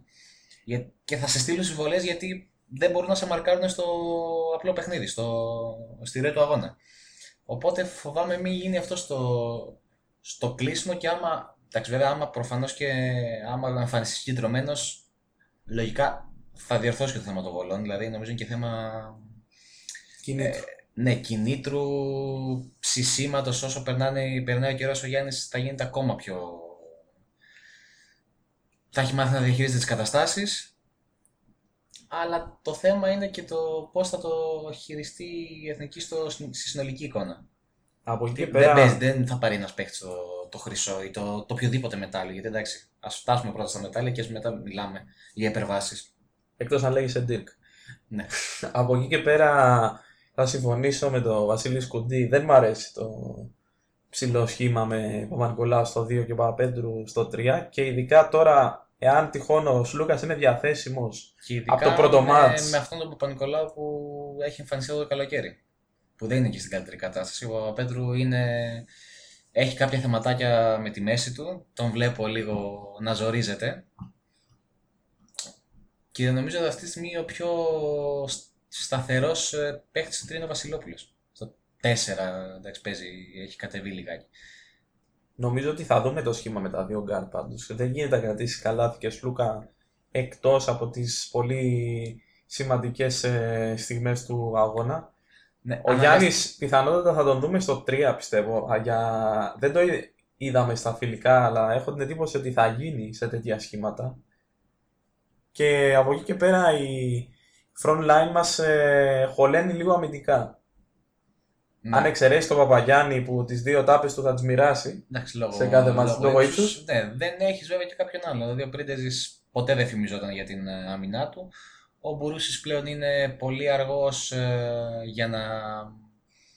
που έτσι κι αλλιώς δεν είχε την απίστευτη τα πισταθλητικά προσόντα για να μαρκάρει το- τα περισσότερα πεντάρια αυτή τη στιγμή στο, στο τουρνουά. Και εκεί περιμένεις από τα τριαροτεσσάρια σου να Και εκεί ξεπεταχθούν. περιμένεις μάλλον το Γιάννη να κατεβεί Και στο το 5. Γιάννη.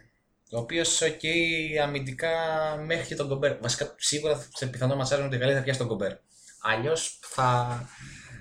θα κλάψουν μανούλες άμα παίξει ο Γκομπέρ στο 5 και το μαρκάρει ο Μπουρούσης. Υπάρχει και ο Θανάσης, έτσι, ένα τέρας άμυνας. Ναι. Γι' αυτό άλλωστε μπορεί να κατεβεί ο Γιάννης στο 5 στην άμυνα και να παίξει ένα σχήμα με τον. Έχεις τρεις ε, παίχτες οι οποίοι μπορούν κάλλιστα να αμυνθούν σε ένα αρκετά καλό επίπεδο. Ο Θανάσης είναι ίσως ο καλύτερος αμυντικός που έχουμε αυτή τη στιγμή. Ο Παπα-Νικολάου έχει. Ε, okay, ίσως δεν έχει την ταχύτητα και την ε, σπιρτάδα που είχε σκηνήσει του πριν από μερικά χρόνια, αλλά και πάλι είναι ένας πάνω του μετρίου αμυντικός, το όπως και ο Παπαπέτρου. Δυνατά παιδιά και οι δύο.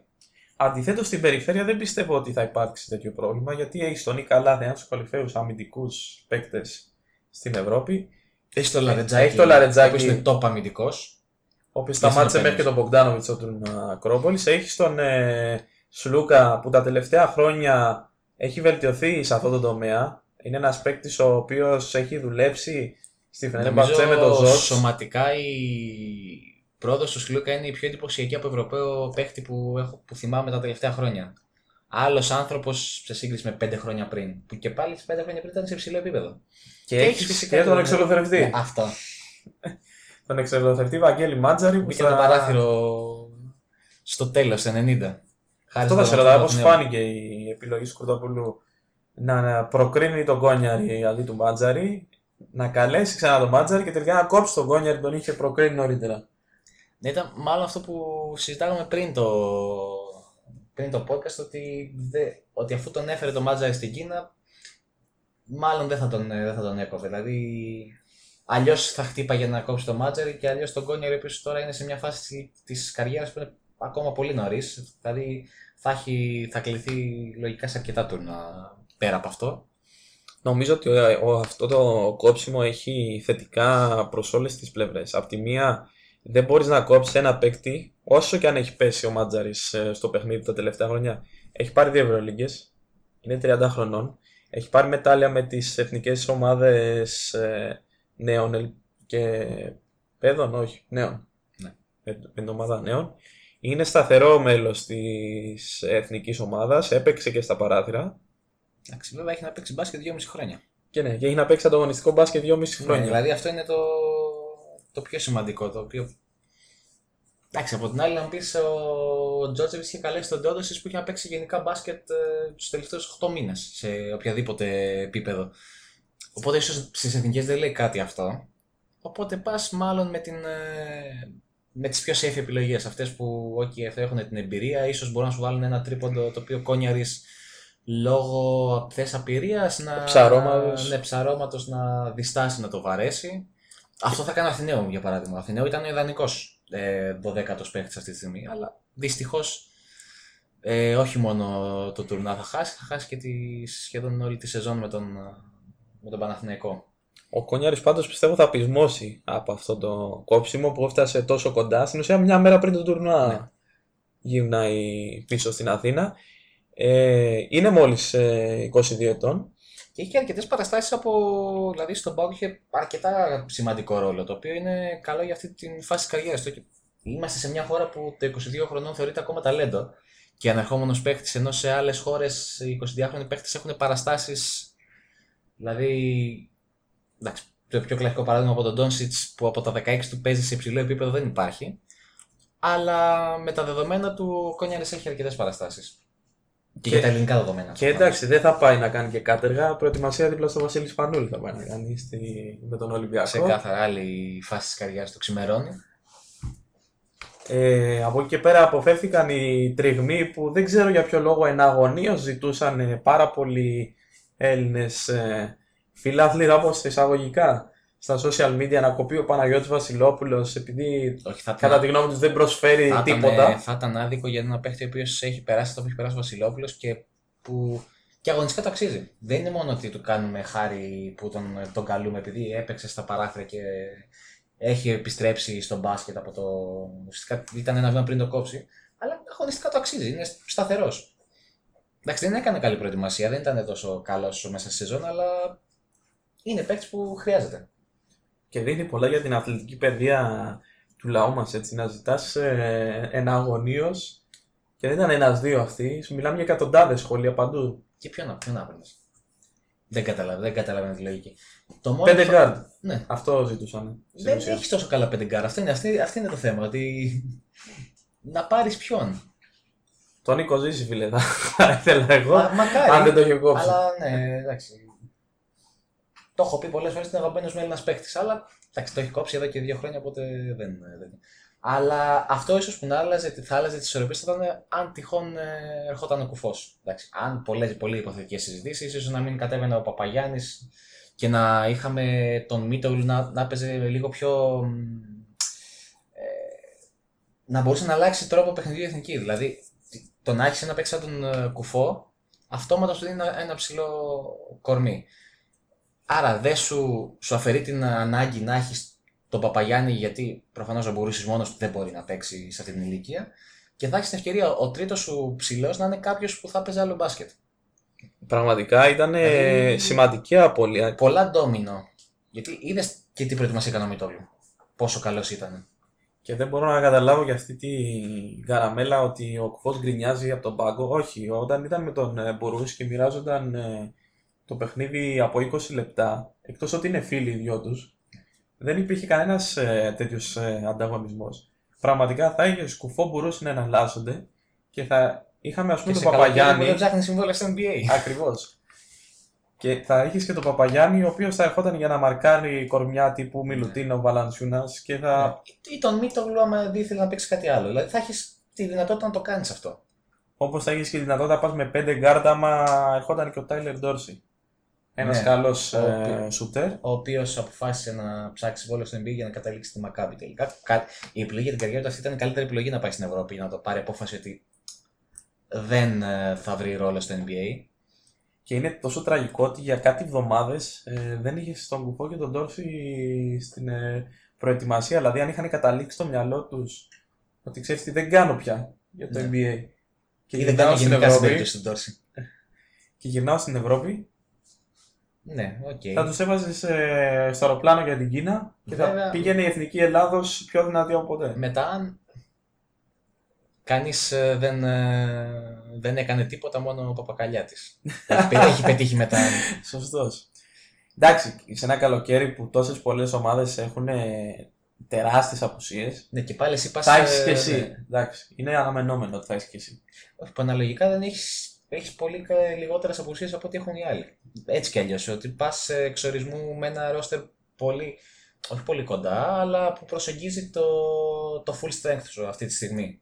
Αλλά ότι στο 5 θα αναγκαστούμε να βαφτίσουμε το Γιάννη ως τρίτο σέντερ είναι λίγο ενοχλητικό. Εντάξει. Desperate times need desperate measures. Ε, αν θέλουμε να το πάμε πάντως ε, σε επίπεδο αγώνα, το, ρο- το roster, το, όχι το roster, συγγνώμη, το rotation πιστεύω θα κλείσει πολύ, ειδικά στα knockout θα παίζουν ε, 8 με 9 παίκτες. Δηλαδή, Δεν σε, δεν σε παίρνει κι αλλιώς γιατί ε, σε ένα παιχνίδι που κρίνεται πολλά πρέπει και οι παίχτες σου να, άμα δεν έχεις θέμα φάουλ, πρέπει να τους έχεις να πάρουν ρυθμό, να παίξουν, ε, εντάξει. Οι ηλικίες είναι μικρές, οι- για τους, ειδικά για την τριάδα των ε, Γιάννη, Νίκ και Σλούκα. Εντάξει, δεν έχουν θέμα κούρασης και διαχείρισης. Ε, τώρα στο, στους ψηλούς ε, θα δούμε τι θα, τι θα γίνει, αλλά πρέπει να, να είναι μέσα να παίζουν, δηλαδή δεν έχει και πολυτέλεια. αυτός πάντως που θα έχει πάντα ρόλο για μένα και θα είναι σε όλα τα παιχνίδια σημαντικός ε, συντέλεστης θα είναι ο Θανάσης Αντοκούμπο. Για όλα Ναι. αυτά που μπορεί, και να, μπορεί να προσφέρει και δεν μπορούν τα υπόλοιπα τα, διαρρο τα τριάρια. intangibles που λέμε στο, στο χωριό μου. Τα deflections που λέει και ο, και ο Πιτίνο, Πιτίνο, ναι. ο, coach, ο πρώην προπονητής του στο Παναθηναϊκό. Ναι, δεν έχεις τέτοιο παίχτη. Δεν έχεις παίχτη που θα είναι defensive specialist, θα είναι εκεί. Και θα σου φέρει λόγω τρέλας, καλής ψυχολογίας και άγνοιας κινδύνου κυρίως και κάτι καλό για στην επίδεση. Ναι. Είναι αυτό, ίσως και ο μόνος άλλος που μπορεί να το κάνει αυτό είναι και ο Λαρετζάκης λόγω ηλικίας. Που τον είδαμε και στα φιλικά ότι παίζει λίγο πιο... χωρίς να, να αυτοπεριορίζεται. Άρα, άμα θέλουμε να καταλήξουμε σε έναν στόχο για την εθνική μας, ποιος θα έλεγε ότι είναι αυτός στο τουρνά. Δεν ξέρω. Για αρχή τέσσερις και μετά ό,τι, ό,τι πάει. Δηλαδή νομίζω θα είναι κακό να θέσουμε από τώρα το χρυσό από την άποψη ότι μπορεί να μπουν αυ- αυτόματα αυτή, αυτό το πρέπει. Εμείς θα πρέπει να κερδίσουμε ό,τι παιχνίδια μπορούμε μέχρι τους 8 στα knockout να κάνουμε το, το καθήκον μας γιατί θα είναι αποτυχία να αποκλείσουμε στους 8. Όποιος να είναι, δεν πανάνε και η Team USA. Εντάξει, άμα είναι. Που δεν γίνεται. Δεν αλλά γίνεται. Κατάλαβες τι εννοώ. Ναι. Το point μου ήταν άλλο. Ε, και από εκεί και πέρα τώρα στα 4, στους 4 σε ένα παιχνίδι είναι, γίνονται, σ- πώς το λένε, πολλά πράγματα σε Θαύματα. ένα, ναι. Πραγματικά δεν μπορώ και εγώ αυτή τη μιζέρια που ακούω από όλους τους έγκριτου Έλληνες δημοσιογράφους με τα προημιτελικά και τα προημιτελικά. Ωραία, έφτασε στα προημιτελικά. Παίζεις με την ε, Γαλλία ή την Αυστραλία ή τη Λιθουανία. Πόσο καλύτερες πια είναι αυτές οι ομάδες από την ε, εθνική Ελλάδα του Γιάννη που θα πρέπει να θεωρήσουμε λογικό ότι αποκλειστήκαμε; Όχι, δεν, δεν θεωρούμε λογικό. Θεωρούμε ότι θα πρέπει να. θα- αυτό που θα πρέπει να θεωρούμε είναι ότι θα είναι δύσκολο. Προφανώς όπως και θα είναι κάθε παιχνίδι σε αυτό το επίπεδο με αυτό, και με αυτό το bracket που θα έχουμε εμείς στα... σε εκείνη την πλευρά του, του ταμπλού, άμα δεν γίνει κάποια έκπληξη πια και κερδίσουμε τη ΣΥΠΑ στο δεύτερο γύρο, ξέρω εγώ, και περάσουμε πρώτοι. Αλλά αυτό πρέπει να θεωρείς ότι θα φτάσεις στα ημιτελικά. Αυτός πρέπει να είναι στόχος σου, οτιδήποτε άλλο είναι αποτυχία. Κερδίσουμε τη ΣΥΠΑ στο λάθος αγώνα, όπως έχω πει και εγώ. Ναι. Ε, Εντάξει, από την άλλη, βέβαια, άμα φτάσεις στα, στον τελικό, Να προσθέσουμε κιόλας ότι επειδή θα προκριθούν οι top 2 ομάδες ε, από κάθε ήπειρο απευθείας στους ναι, Ολυμπιακούς, στόχος είναι ότι πρέπει να είσαι η καλύτερη ομάδα στην Ευρώπη, η δεύτερη καλύτερη στην αν δεν Ευρώπη. περάσεις στα ημιτελικά είναι δεδομένο ότι δεν θα είσαι σε αυτό, θα χρειαστεί προολυμπιακό τουρνουά. Ναι, γιατί κατά 9% θα είναι είπα και τρεις ευρωπαϊκές. Οπότε. Το οποίο βέβαια έχει ακουστεί πολύ έντονα ότι ένα από τα προολυμπιακά τουρνουά θα διεξαχθεί στην Αθήνα. Οπότε διαλέγεις και παίρνεις Εντάξει. μετάλλιο ή να δεις του χρόνου από κοντά την εθνική. Δεν υπάρχει, ε, δεν υπάρχει ερώτημα τώρα. ε. Προφανώς και μετάλλιο. Πάντως εγώ θα πάω, επειδή πάντα είμαι και σούπερ αισιόδοξος για τις ομάδες μου, θα πάω με αυτό που έχει ο Γιάννης στο μυαλό του. Και μάλλον όχι στο πολύ πίσω μέρος. Και ξέρεις τι είναι. Ναι, προφανώς και ένας παίκτης του διαμετρήματος του, του Γιάννη πρέπει να έχει στόχο μόνο την κορυφή. Έτσι. Δεν, δεν το συζητάμε. Και θεωρητικά, όταν είσαι τέτοιο μέγεθος, ακόμα και αν μην έχει φτάσει το 100% αυτό που μπορεί να γίνει, ε, είσαι ένας παίκτης ο οποίος μπορεί κάλλιστα να κουβαλήσει μια ομάδα μέχρι, μέχρι τέρμα. Το έχει κάνει ο Νοβίτσκι, το, το έχουμε πει τρεις φορές, αλλά το έχει κάνει με πολύ χειρότερη ομάδα από αυτή που έχει ο Γιάννης δίπλα του. Και με πολύ καλύτερους αντίπαλους, ίσως αναλογικά. Τις, δηλαδή οι αποστάσεις που είχαν. ε, να, η, η Γερμανία χωρίς τον Dirk με τις υπόλοιπες ομάδες και η Ελλάδα χωρίς τον Γιάννη με τις υπόλοιπες ομάδες. Δηλαδή ήταν μεγαλύτερος άθλο αυτό που, που έκανε τότε. Η Ελλάδα χωρίς το Γιάννη είναι μια ομάδα Μια ομάδα οχτάδας. οχτάδας. Μια ομάδα ημιτελικών σε ευρωμπάσκετ ε, Ναι. που αν δεν παθαίνει να γίνει την καθίζηση Με τη, με, τη Ρωσία στο τελευταίο δεκάλεπτο θα ήμασταν τετράδα. Ναι, δεν είναι κακή. Είναι ομάδα, εκεί. Καλός ναι. ή κακός είναι εκεί. Δεν είναι κάτι φοβερό, αλλά είναι μια. εντάξει, δεν- Υπολογίσιμη ομάδα. Ναι. Έχουμε την ευχή και την κατάρα, αν και σε εποχές που δεν έχουμε το απίστευτο ταλέντο, να μην έχουμε και. να μην σ- στερεύει εντελώς το. το πηγάδι με, το, με τους παίχτες, με, με τους καλούς παίχτες. Δηλαδή πάντα θα έχουμε κάποιον να σώσει την παρτίδα. Το θέμα είναι πόσο ψηλά μπορούμε να πάμε. Γιατί ήρθε η χρονιά που πρέπει να έχεις απαιτήσεις. Που φύγανε οι, οι δικαιολογίες, που φύγανε οι σκιές και ήρθε η Ναι, ώρα να που- δείξεις ότι το έχεις. που η όλη συζήτηση για τον Γιάννη γίνεται όχι για το γιατί δεν παίζει, αλλά το πόσο ψηλά μπορεί να μας πάει. Και για να το κλείσουμε σιγά σιγά, γιατί αρχίζουμε και ξεφεύγουμε χρονικά, θα ήθελα λίγο την πρόβλεψή σου για μετάλλια. Ποια ομάδα θεωρείς θα κάνει τη μεγάλη έκπληξη και ποια Μμμ. θα είναι η μεγάλη απογοήτευση του τουρνουά. Λοιπόν, για μετάλλια. Ε, θα κάνω δύο προβλέψεις. Μία safe και μία λίγο wishful thinking. Ε, η safe θα είναι εντάξει, προφανώς ένα ε, Team USA 2 Σερβία 3 Ελλάδα. Θα μας βάλω στα μετάλλια. Χωρίς να μας θεωρώ απαραίτητο ότι είμαστε σίγουρα η κα- η τρίτη καλύτερη ομάδα του τουρνού, αλλά το ότι άμα ο- είμαστε στο 100% έχουμε μια χαρά τη δυναμική να το κάνουμε. Και μ, αν γίνει έκπληξη, ε, προφανώς είπα θα βγουν δεύτεροι. Θα βγουν δεύτεροι. Ε, νομίζω ότι αυτοί που είναι πιο δυνατοί στο να τους ε, κερδίσει είναι οι Σέρβοι και μετά εμείς. Από θέμα μεγεθών. Δεν θα πω εμάς για Χριστούγεννα να μην τον κατεμοιάσω. Αν τυχόν λέμε γίνει, υπάρχει μια πιθανότητα να γίνει, δεν θα το αναφέρω για να μην το, ε, να μην τον κατεμοιάσω. Οπότε θα μας βάλω 30 και ό,τι, ό,τι γίνει. Και για απογοήτευση. Τι είπα, έκπληξη. Ναι. Από απογοήτευση γιατί. Έκπληξη δεν είπες να. Α, να, να μην προβληθεί Έκπληξη η εννοώ Αμερική στο τέτοιο, τελικό. Ναι. Ε, η απογοήτευση θα πω από τώρα την Ιταλία. Το έχω εντάξει, το είπα και, στο, και πριν, δεν είναι κάτι καινούριο. Ε, για ομάδα έκπληξη, επειδή φαντάζομαι ξέρω ποια θα πεις και έτσι κι αλλιώς δεν την είχα στο, τη Γερμανία. Ναι. Ε, θα πω, ναι, θα πω αυτό, το ότι να χάσει, να το πάρει, να το πάρει η Σερβία. Που εντάξει, δεν ξέρω πόσο θεωρείται έκπληξη, αλλά είναι. Ο κάθε φορά που χάνει την ίδια είναι έκπληξη. Με τη σειρά μου θα συμφωνήσω στις τρεις ομάδες του μεταλλίου Σερβία, Αμερική, Ελλάδα, αλλά με τυχαία σειρά. Δεν, δεν Είπαμε, δεν αναφέρουμε. δεν αναφέρουμε Ναι. κάτι παραπάνω. Ομάδα έκπληξη για μένα θα είναι η Γερμανία. Την πιστεύω πολύ, αν και τώρα μου κάνει κάτι νερά στα τελευταία φιλικά, με κάτι περίεργα αποτελέσματα.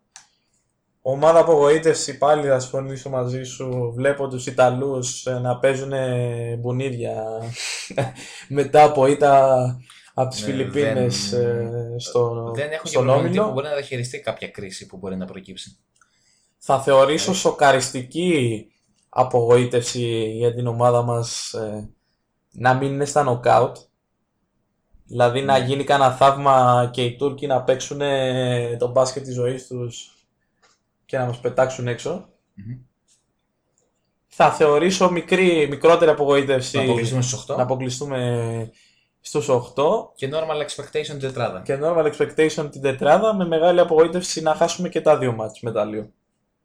Δηλαδή αν φτάσεις Αν εκεί στιγμή φτάσει την τετράδα, ναι, είναι. πρέπει να πάρεις το ένα. Πρέπει να πάρεις το μετάλλιο ως πιο πολύ ως statement. Ότι επέστρεψες. Ή ότι τουλάχιστον μπορείς να επιστρέψεις. Αυτά. Τα υπόλοιπα στις οθόνες μας. Εντάξει, για δύο εβδομάδες θα έχουμε πράγματα να, να, να βλέπουμε. Θα τα σχολιάζουμε και στο Ραμπόνα και στο, και στο μικρό παιδί του Facebook το, της Ελλάδα του NBA. Το Ραμπόνα θα είναι πολύ δυναμικό στο Mundo Basket να περιμένετε αφιερώματα, κουιζάκια. Εντάξει, όπως κάθε, νομίζω σε κάθε τουρνουά είμαστε εκεί γιατί πρώτα και κύρια και εγώ είμαστε και οι ίδιοι και το παρακολ- τα παρακολουθούμε. Τώρα δεν ξέρω με τις ώρες πώς θα μας ε, επηρεάσει, αλλά πάντα υπάρχει λύση αν υπάρχει θέληση. Λοιπόν, κα- να κλείσουμε ευχόμενη καλή επιτυχία στην εθνική μας ομάδα. Μακάρι να φέρει ένα μετάλλιο μετά από 10 χρόνια. Έτσι. Και αναμένουμε και τα παιχνίδια και, τις, ε, και, και το, ε, το, το δίδυμο περιγραφών στην, στην ΕΡΤ, να τα πούμε και αυτά. Τα σημαντικά. Γιατί Τα αφήσαμε για το τέλος. είναι, είναι, είναι κάποια πράγματα guilty pleasure. Δεν θέλω να σκεφτώ τι θα γίνει αν τυχόν η εθνική ομάδα είναι στο τελικό και αυτοί οι δύο έχουν ελεύθερο να πούνε ό,τι θέλουν. Ε, Ή τέλος πάντων πάει για μετάλλιο, δηλαδή ναι. Και το επόμενο podcast. Λογικά για το Champions League. Το Οπότε είπα πριν. ναι, ανανεώνουμε το ραντεβού μας για ίσως σε, δύο, τρει- σε δι- κανένα δύο εβδομάδες. Από τον ε, Γιώργο. Και από τον Μιχάλη. Να έχετε ένα καλό μου το μπάσκετ.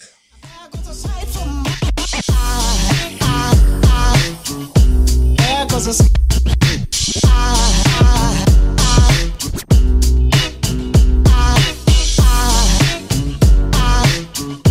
There goes a sight. There goes a sight.